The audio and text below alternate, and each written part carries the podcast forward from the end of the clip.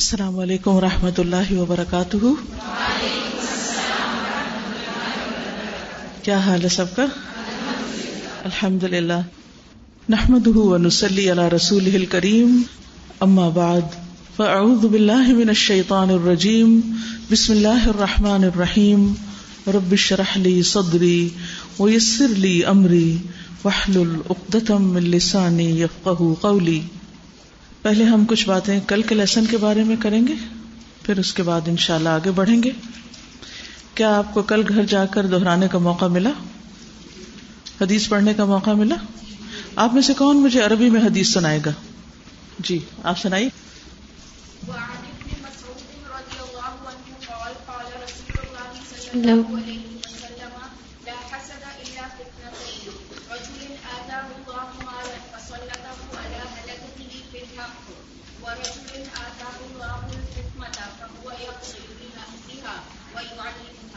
ماشاء اللہ very good تعلیم القرآن انگلش میں سے کوئی؟ کوشش کیجیے اگر گھر جا کر تین سے پانچ دفعہ بھی لاؤڈلی پڑھ لیں تو زبان چل پڑتی۔ اور پریکٹس سے ہی آپ آگے بڑھیں گے۔ جی آپ پڑھیے۔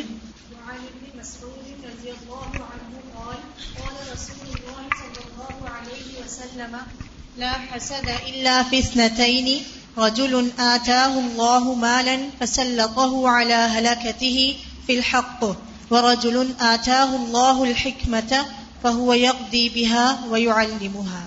جزاک اللہ خیر ویری گڈ یہاں پر حدیث کے الفاظ میں جو آیا ہے، لا حسد، نہیں حسد.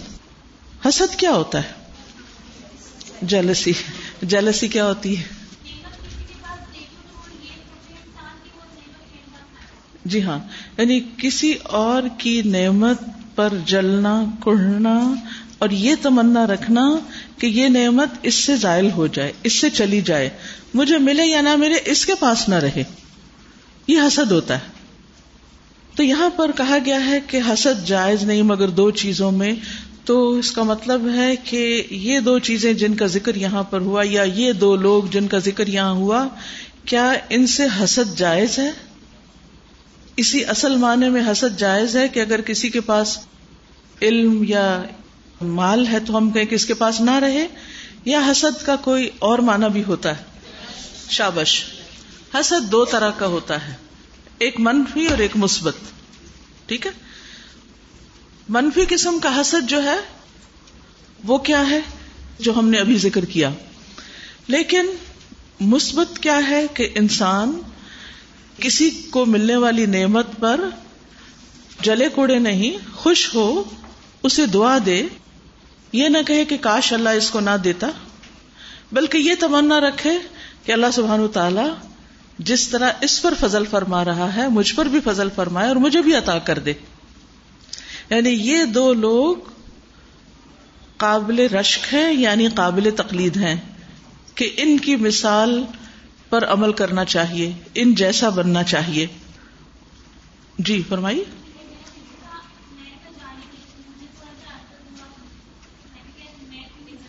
جی یہ ہے کہ میں کیوں نہیں جا رہی، مجھے کیوں نہیں ملا؟ اس میں اگر صرف اتنی بات ہے کہ انسان تکلیف میں مبتلا ہو گیا ہے تو یہ پسندیدہ نہیں۔ کسی کی نعمت دیکھ کر خود تکلیف میں مبتلا ہونا یہ اپنے لیے اچھا نہیں۔ لیکن اگر کسی کی نعمت دیکھ کر انسان کے دل میں اپنے لیے دعا اٹھتی ہے اور انسان دوسرے کے اس نعمت کو پانے کی کوشش کرتا ہے، اللہ سبحانہ تعالیٰ کے فضل سے، نہ کہ اس سے چین کر، تو یہ درست ہے۔ ایسا کرنا پسندیدہ ہے۔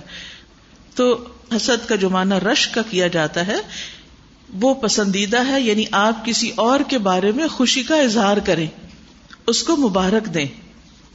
مثلا کسی کے پاس مال ہے، علم ہے، کوئی ڈگری اس نے لی ہے، کوئی بچہ پیدا ہوا ہے، یا بچہ کسی بڑی کامیابی کی منزل تک پہنچا ہے، یا اس کو کوئی مرتبہ ملا ہے، کسی خاص جگہ پر اس کو کوئی مقام ملا ہے۔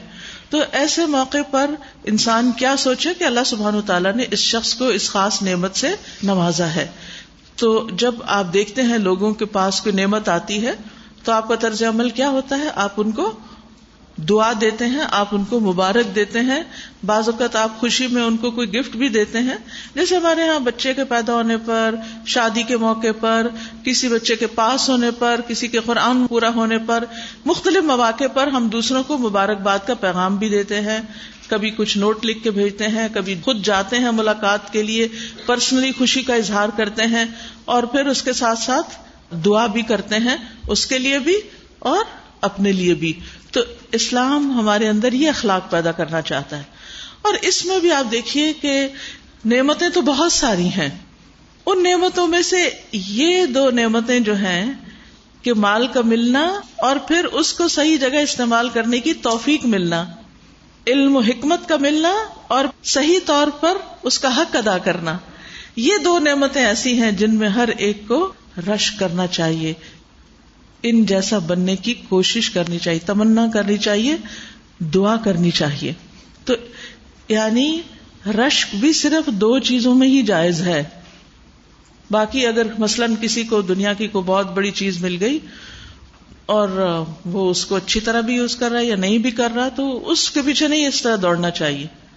یا اس کو کوئی بہت بڑی اہمیت نہیں دینی چاہیے۔ ان دنیاوی چیزوں کی بہت محبت دل میں نہیں ہونی چاہیے۔ بلکہ اگر دل میں کچھ خیال آئے بھی تو سوچنا چاہیے، اللہ سبحان و تعالیٰ جب چاہے گا ہمیں بھی عطا کرے گا، ہم اللہ سے اس کا فضل مانگتے ہیں۔ کیونکہ بہت سی چیزیں ایسی ہوتی ہیں، جب انسان کو مل جاتی ہیں تو اس کے لیے بہت بڑا فتنا اور آزمائش بن جاتی آپ نے دیکھا ہوگا کہ مثلاً ایک شخص ہے، اس کی بس آمدنی اتنی ہے کہ اچھا گزارا ہو رہا ہے، بچے بھی ہیں، خوشحال زندگی بسر ہو رہی لیکن جو ہی مال زیادہ ہوا اس شخص نے بچوں کو بھی توجہ نہ دی، بیوی کو بھی نہ دی، اس کی دلچسپیاں باہر ہو گئیں۔ اب کیا وہ مال تو آیا، لیکن گھر کی خوشیاں جو ہیں وہ ویسی باقی نہ رہی تو بعض اوقات ہم چاہتے ہیں کہ ہمیں اولاد مل جائے یا مال مل جائے، لیکن اللہ سبحان و تعالیٰ وہ نہیں دیتا ہمیں، کیونکہ اللہ کو پتا ہے کہ اس کے ساتھ جو فتنا آئے گا وہ اس کے لیے سنبھالنا مشکل ہوگا، بہت تکلیف دہ ہوگا۔ تو ہم اس پر ناراض ہوتے رہتے ہیں کہ ہمیں یہ چیز کیوں نہیں مل رہی؟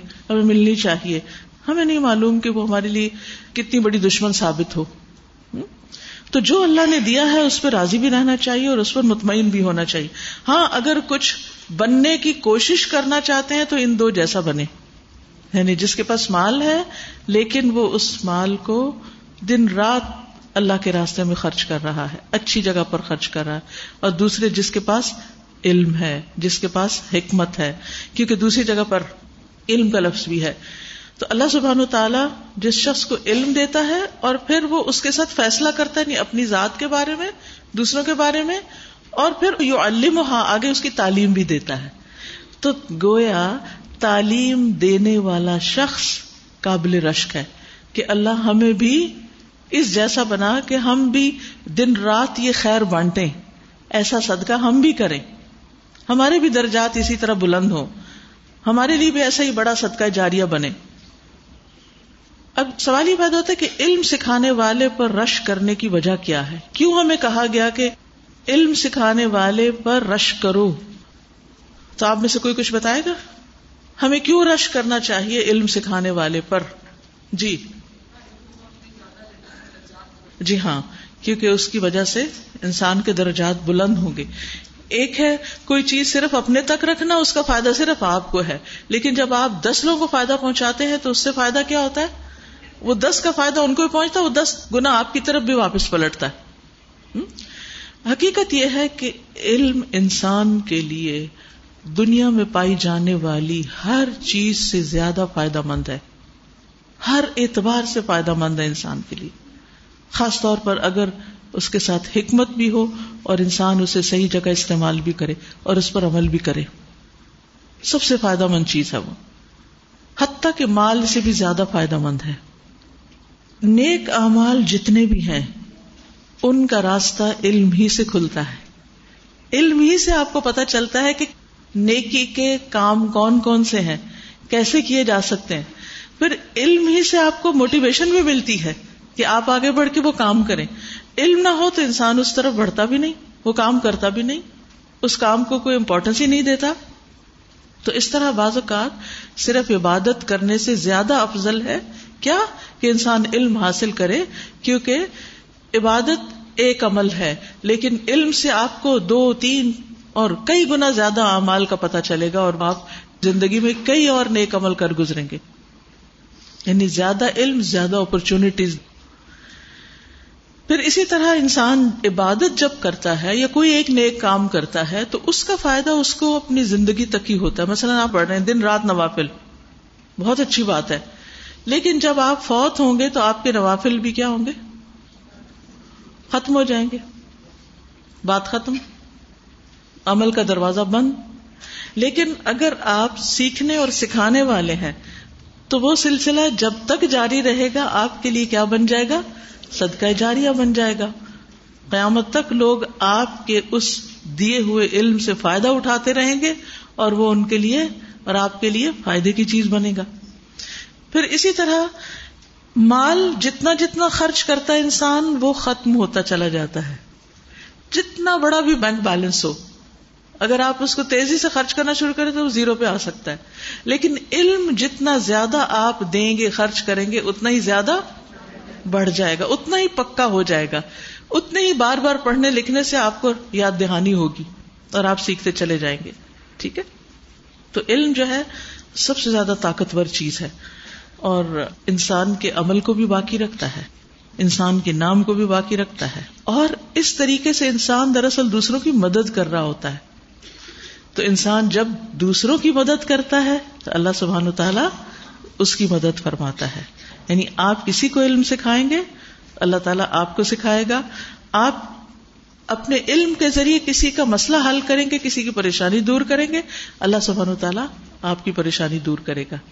تو اس طرح خیر کے سلسلے جاری ہو جاتے ہیں۔ تو جو کام آپ کرنے جا رہے ہیں، اس کو مستقل مزاجی کے ساتھ کیجیے پوری خوشی کے ساتھ کیجیے خوب محنت کیجیے کیونکہ یہ سب سے بڑی دولت ہے جو اس وقت آپ حاصل کر رہے ہیں۔ ٹھیک ہے نا؟ لیکن یاد رکھیے، کسی کو سکھانے کے لیے اپنے اندر اہلیت اور قابلیت پیدا کرنا بے حد ضروری ہوتا ہے۔ آپ کا ٹارگیٹ یا گول صرف اتنا نہیں ہونا چاہیے کہ آپ ایگزام میں پاس ہو جائیں، آپ ایک ٹیسٹ پاس کر لیں، آپ یہ کورس پورا کر لیں اور آپ کو سرٹیفکیٹ مل جائے۔ صرف اتنا ٹارگیٹ یا ایم یا گول نہیں ہونا چاہیے۔ کیا ہونا چاہیے دل میں؟ کہ میں اس لیول کا اس کو سیکھوں کہ میں دوسروں کو سکھانے کے قابل ہو جاؤں۔ یعنی اتنا پختہ ہو آپ کا علم اور اتنے بہترین طریقے سے آپ کو ڈلیوری آتی ہو کہ واقعی آپ دوسروں کو انسپائر کر سکیں اور دوسروں کو فائدہ پہنچا سکے کیونکہ بہت سے لوگ علم کا پہاڑ ہوتے ہیں مگر ان کو دینا نہیں آتا۔ حکمت نہیں ہوتی ان میں اور وہ دوسروں کو سیٹسفائی نہیں کر سکتے۔ دوسروں کو صحیح معنوں میں فائدہ نہیں پہنچا سکتے، تو ان کا علم ان کے اپنے اندر ہی گھل کے ختم ہو جاتا ہے۔ تو اس لیے یہاں پر حکمت کی بات کی گئی۔ یکدی بہا و کی بات ہے۔ تو ان دونوں چیزوں کو اپنے ذہن میں رکھیے۔ کیا آپ نے اوروں کو بھی سکھانا ہے؟ اپنے گھر والوں کو، اپنے آس پاس کے لوگوں کو۔ ضروری نہیں کہ بہت بڑا کلاس روم اور بہت بڑا لیکچر ہال اور بہت بڑی کانفرنس ہو تو اسی میں آپ سکھائیں۔ آپ کسی ایک کو بھی سکھائیں گے تو ہو سکتا ہے وہ آگے ہزار لوگوں کو سکھا دے۔ تو اس سے پریشان نہیں ہونا چاہیے کہ وہ میرے پاس تو بہت اسٹوڈینٹس نہیں ہے نمبر زیادہ نہیں ہے میرا۔ کوئی بات نہیں۔ آپ اپنے اندر اخلاص پیدا کریں۔ آپ کہیں، اللہ نے میری قسمت میں اتنا ہی رسک رکھا ہے اور یہ تو اللہ جانتا ہے کہ یہ آگے جا کے کتنے پھل لائے گا۔ تو چاہے ایک بچے کو سکھائیں، ایک بوڑھے کو سکھائیں، ایک شخص کو سکھائیں، معلوم نہیں، اس کو اللہ خیر کی کنجی بنا دے۔ تو اس سے کتنے ہی دل کھل جائیں۔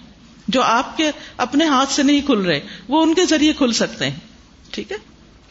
تو آپ دیکھیے کہ جو آدمی علم سکھانے کی نیت رکھتا ہے، لیکن اس کے قابل نہیں ہوتا، اس کی اہلیت نہیں رکھتا، تو اس کا نقصان کیا ہوتا ہے؟ کہ یا تو وہ لاشعوری طور پر غلط باتیں لوگوں کو پہنچا دے گا۔ اور اگر اس نے غلط باتیں پہنچائی تو کیا نقصان ہوگا پھر؟ وہ الٹا اس کے خلاف چارج ہو جائے گا۔ تو محنت کرنا اس فیلڈ میں اس لیے ضروری ہے کہ آپ لوگوں کو صحیح بات بتانے کے قابل ہوں۔ یا پھر یہ کہ اگر صحیح طرح اس نے علم کو ضبط نہیں کیا، سمجھا نہیں، کوئی اس سے کچھ پوچھتا ہے، وہ دوسرے کی بات ہی نہیں سمجھ رہا، یا غلط جواب دے دیتا ہے، تو یہ بھی کتنی غلط بات ہے۔ یا پھر جواب آئے گا ہی نہیں اس کو۔ لوگ اس کے پاس آئیں گے کہ ہماری مدد کریں، وہ کہے گا، وہ مجھے تو یاد ہی نہیں کہ کیا تھا۔ میں تو جانتا ہی نہیں کہاں اس کا جواب لکھا ہوا تو وہ گائیڈ ہی نہیں کر سکتا۔ تو اپنے اندر اتنی قابلیت پیدا کرے اور اس کی دعا بھی کرے کہ آپ دوسروں کے مددگار بن سکیں۔ ٹھیک ہے؟ پھر آپ دیکھیے کہ یہاں پر علم حکمت کو جو خاص کیا گیا ہے، اس کی بھی ایک خاص وجہ ہے۔ اور وجہ یہ ہے کہ علم حاصل کرنے میں صرف ایک ہی مشقت کرنی پڑتی ہے اور وہ ہے سیکھنا اور پڑھنا اور اس کو یاد کرنا۔ جبکہ مال کمانے کے لیے کتنی کتنی مشقتیں کرنی پڑتی ہیں۔ ایک چھوٹا سا بھی بزنس جو کرتے ہیں، ان کو معلوم ہوگا کہ آپ تو آ کے ایک کلاس روم میں بیٹھ گئے اور آپ کے ہسبینڈ یا بھائی وہ جو گئے ہیں نا فیکٹری میں یا کہیں گئے ہیں اپنے کسی اور بزنس میں، اسی وقت میں وہ کتنی سر کپائی کر رہے ہیں۔ آپ جب واپس جائیں گے تو ہاں آپ تھکے ہیں لیکن آپ کے اندر ایک بڑی خوشی ہوگی کس بات کی۔ کچھ سیکھ کے آئے آپ کے دل کا غم ہم دور ہو چکا ہوگا اور وہ جب گھر لوٹیں گے تو کیا ہوگا کتنا سر پہ بوجھ لے کے گھر جائیں گے اور اگر آپ نے علم سیکھا ہوگا تو آپ ان کی بھی مدد کر سکتے ہیں کیونکہ آپ کا مزاج ٹھنڈا ہوگا، آپ ویلکمنگ ہوں گے، وہ غصہ بھی کریں گے تو آپ پرواہ نہیں کریں گے، تو گھر میں کتنی خوشگواری ہو جائے گی۔ تو اس لیے علم سیکھنے میں ایک مشقت ہے، دنیا کمانے میں بے شمار مشقتیں ہیں۔ اس لیے بھی علم کا حاصل کرنا افضل ہے۔ پھر اسی طرح مال جب انسان کما لیتا ہے تو اس کو سیو کرنے کے لیے کئی جھنجٹ کرنے پڑتے ہیں۔ کون سے بینک میں رکھا جائے، کس سیف میں رکھا جائے، کس شکل میں رکھا جائے، کون سی کرنسی میں رکھا جائے، کس ملک میں رکھا جائے، کیا کیا جائے، کس تجوری میں بھرا جائے۔ وہ کتنا ہم و غم ہے۔ اور ہر وقت کھٹکا لگا رہتا ہے، پتہ نہیں اب اس کا بنے گا کیا۔ اگر آپ سب کو بتا کے رکھتے ہیں تو الگ مصیبت، چھپا کے رکھتے ہیں الگ مصیبت۔ اگر آپ نے اپنے بچوں کو بتا دیا، اوروں کو بتا دیا رشتے داروں کو، تو وہ آپ کو چھوڑیں گے نہیں۔ وہ کہیں گے، وہ جو رکھا ہوا نا، وہ ہمیں دے دو۔ ناراض رہیں گے اس بات پہ کہ ہمیں کیوں نہیں دیتے؟ وہ آپ سے خوش نہیں رہیں گے۔ بھلے آپ کتنے بھی امیر ہوں، ہر وقت ان کی نظر اس پہ ہوگی۔ وہ الگ آپ کو تکلیف دیں گے۔ اور اگر آپ نے کسی کو بتایا ہی نہیں اور کہیں رکھ دیا، تو آپ کو یہ ڈر رہے گا کہ مر گیا تو پھر اس کا کیا ہوگا؟ تو ہر حال میں ایک ٹینشن ہے۔ علم رکھنے کے لیے کسی تجوری کی ضرورت نہیں۔ کسی ملک میں کسی اکاؤنٹ کو کھولنے کی ضرورت نہیں۔ بس ایک دل کافی ہے جس کو آپ تیار رکھیں۔ بتایا ادن انوایا ایسے کان کے جو علم سنے سمیٹے اور دل میں محفوظ کر لیں، اپنے دل میں حفاظت کریں اس کی۔ پھر آپ دن ہو، رات ہو سردی ہو، گرمی ہو، اپنے گھر میں ہو سفر میں ہو کہیں بھی ہو جب ضرورت پڑے اس دل سے نکالیں اور استعمال کریں۔ کہیں جانے کی مشقت کرنے کی بھی ضرورت نہیں۔ تنہائی کا بھی ساتھی ہے، غم کا بھی ساتھی ہے۔ اگر مال بھی آپ کے پاس ہے، اس میں بھی آپ کی صحیح رہنمائی کرے گا۔ تو وہ آپ کے اندر ایک ایسی خوشی اور ایک ایسی دولت کی شکل میں ہے کہ نہ جس کو چوری کا ڈر ہے، نہ ڈاکے کا خوف ہے اور نہ ہی اس کے ہونے سے کوئی پریشانی ہے۔ پھر اسی طرح آپ دیکھیے کہ جب مال آپ کماتے ہیں تو آپ کو بڑا حساب کتاب رکھنا پڑتا ہے۔ کتنا آیا، کتنا گیا۔ پھر اگر آپ کا آڈیٹ ہوتا ہے ٹیکس آپ کو پے کرنا ہے، اس کا الگ سر درد ہے۔ علم آپ جتنا بھی کمائے اندر ڈالے کوئی حساب کتاب نہیں۔ کہیں آپ کو اس کی جواب دہی نہیں کرنی۔ سوائے اس کے کہ آپ کے اپنے اندر ایک ضمیر ہے کہ آپ اس علم کے مطابق فیصلے کرتے ہیں یعنی کیونکہ یکدی بہا۔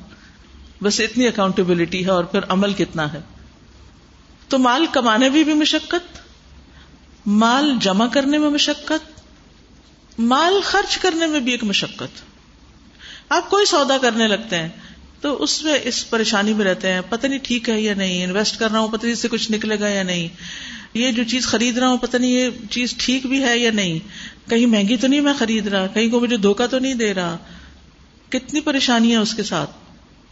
جبکہ علم اس بات کا محتاج نہیں اور نہ ہی اس کے ساتھ یہ مسائل ہیں۔ پھر اسی طرح یہ ہے کہ جب آپ اس کو دیتے ہیں تو لوگوں کے پاس بھی محفوظ ہو جاتا ہے۔ جو جو اس کو سن کے سیکھتے۔ جبکہ مال آپ دیتے ہیں، ایک دن آپ دیتے ہیں، وہ خرچ کر کے اگلے دن پھر آ جاتے ہیں۔ آپ کے پاس سے بھی گیا، ان کے پاس سے بھی گیا۔ ہاتھ میں کچھ نہیں۔ اللہ کہ کوئی مادی چیز آپ خرید لیں تو ٹھیک ہے۔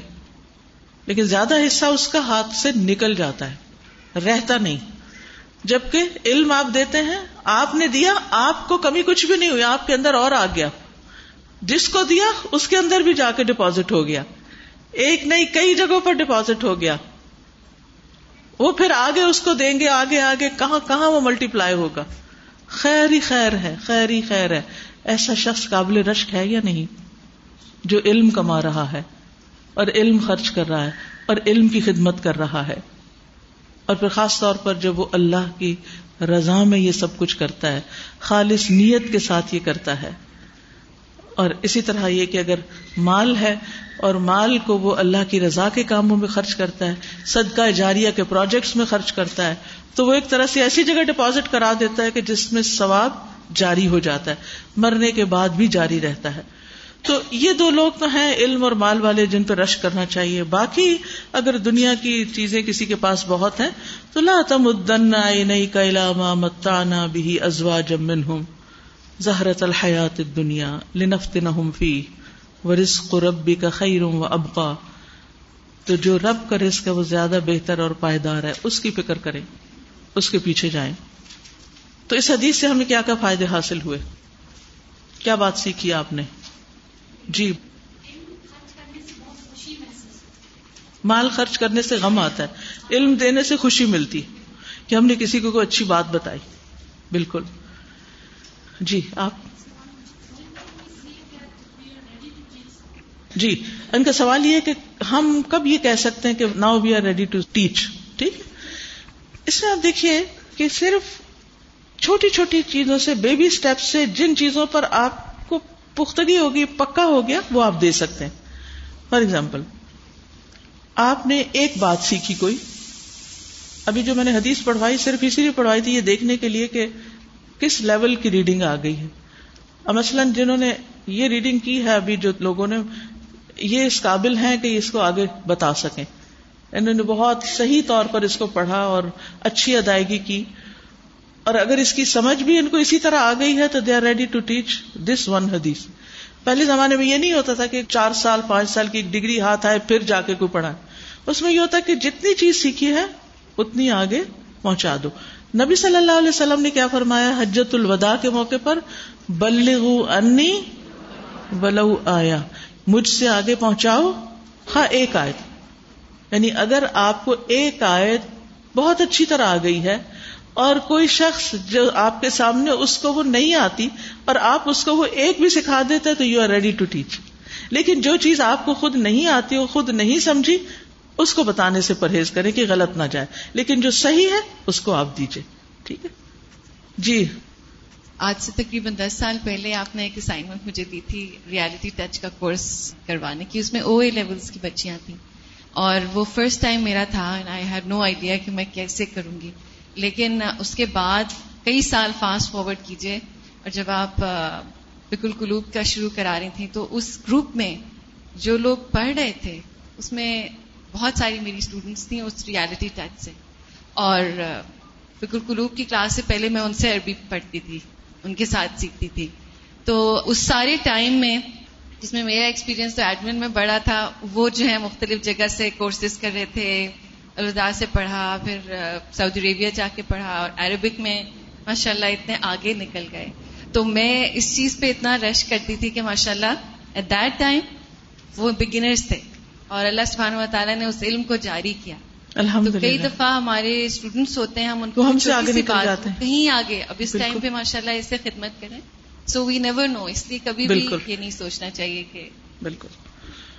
تو بیسیکلی اس حدیث میں جو بات کی گئی ہے وہ یہ کہ حسد نہ کیا جائے، کیونکہ حسد جو ہے وہ ایمان کے منافی ہے۔ حدیث میں آتا سنن النسائی کی روایت ہے۔ کسی بندے کے دل میں ایمان اور حسد دونوں چیزیں اکٹھی نہیں ہو سکتی۔ مومن حاسد نہیں ہوتا، جالس نہیں ہوتا۔ حدیث میں آتا ہے ترمزی کی روایت ہے۔ زبیر بن عوام سے مربی ہے، نبی صلی اللہ علیہ وسلم نے فرمایا تم سے پہلے کی امتوں کی بیماری تمہارے اندر سرایت کر گئی ہے اور وہ بیماری حسد اور بغض ہے، جو مونڈ دینے والی ہے، اریز کر دینے والی ہے۔ اس سے مراد بالوں کو موڑنا نہیں، شیو کرنا نہیں، بلکہ دین کو موڑنا ہے۔ یعنی جب لوگوں کے اندر حسد آ جاتا ہے، تو پھر وہ دین کو بہت سخت نقصان پہنچاتے ہیں۔ وہاں دین باقی نہیں رہتا۔ نبی صلی اللہ علیہ وسلم نے فرمایا، لوگ اس وقت تک خیر پر رہیں گے جب تک وہ آپس میں حسد نہیں کریں گے۔ ٹھیک ہے؟ اور دوسری بات یہ آپ کو پتا چلی کہ حسد کی جائز اور ناجائز صورتیں کون سی ہیں؟ جائز کون سی ہے؟ رشک۔ اور ناجائز کون سی ہے؟ جس میں انسان دوسرے کی نعمت کے زوال کی تمنا کرتا ہے۔ جائز رشک کا فائدہ کیا ہے؟ کہ انسان نیکی میں آگے بڑھنے کی رغبت رکھتا ہے۔ اس کو بھی نیکی کا شوق لگ جاتا ہے۔ کہتے اچھا وہ کر رہا ہے، مجھے بھی کرنا چاہیے۔ تو اس سے خیر پھوٹتی ہے، خیر سامنے آتی ہے۔ جیسے آپ دیکھیے، ایک موقع پر جب نبی صلی اللہ علیہ وسلم نے لوگوں کو صدقہ کرنے کا حکم دیا، تو حضرت عمر نے کہا کہ آج میں ابو بکر سے آگے نکلنے کی کوشش کروں گا۔ یہ رشک تھا کہ یہ ہر موقع پہ آگے نکل جاتے، آج میں ان سے بھی آگے جاؤں گا۔ لیکن پھر ابو بکر ہی آگے نکل گئے کہ پورے گھر کا سامان لے آئے۔ چلیے۔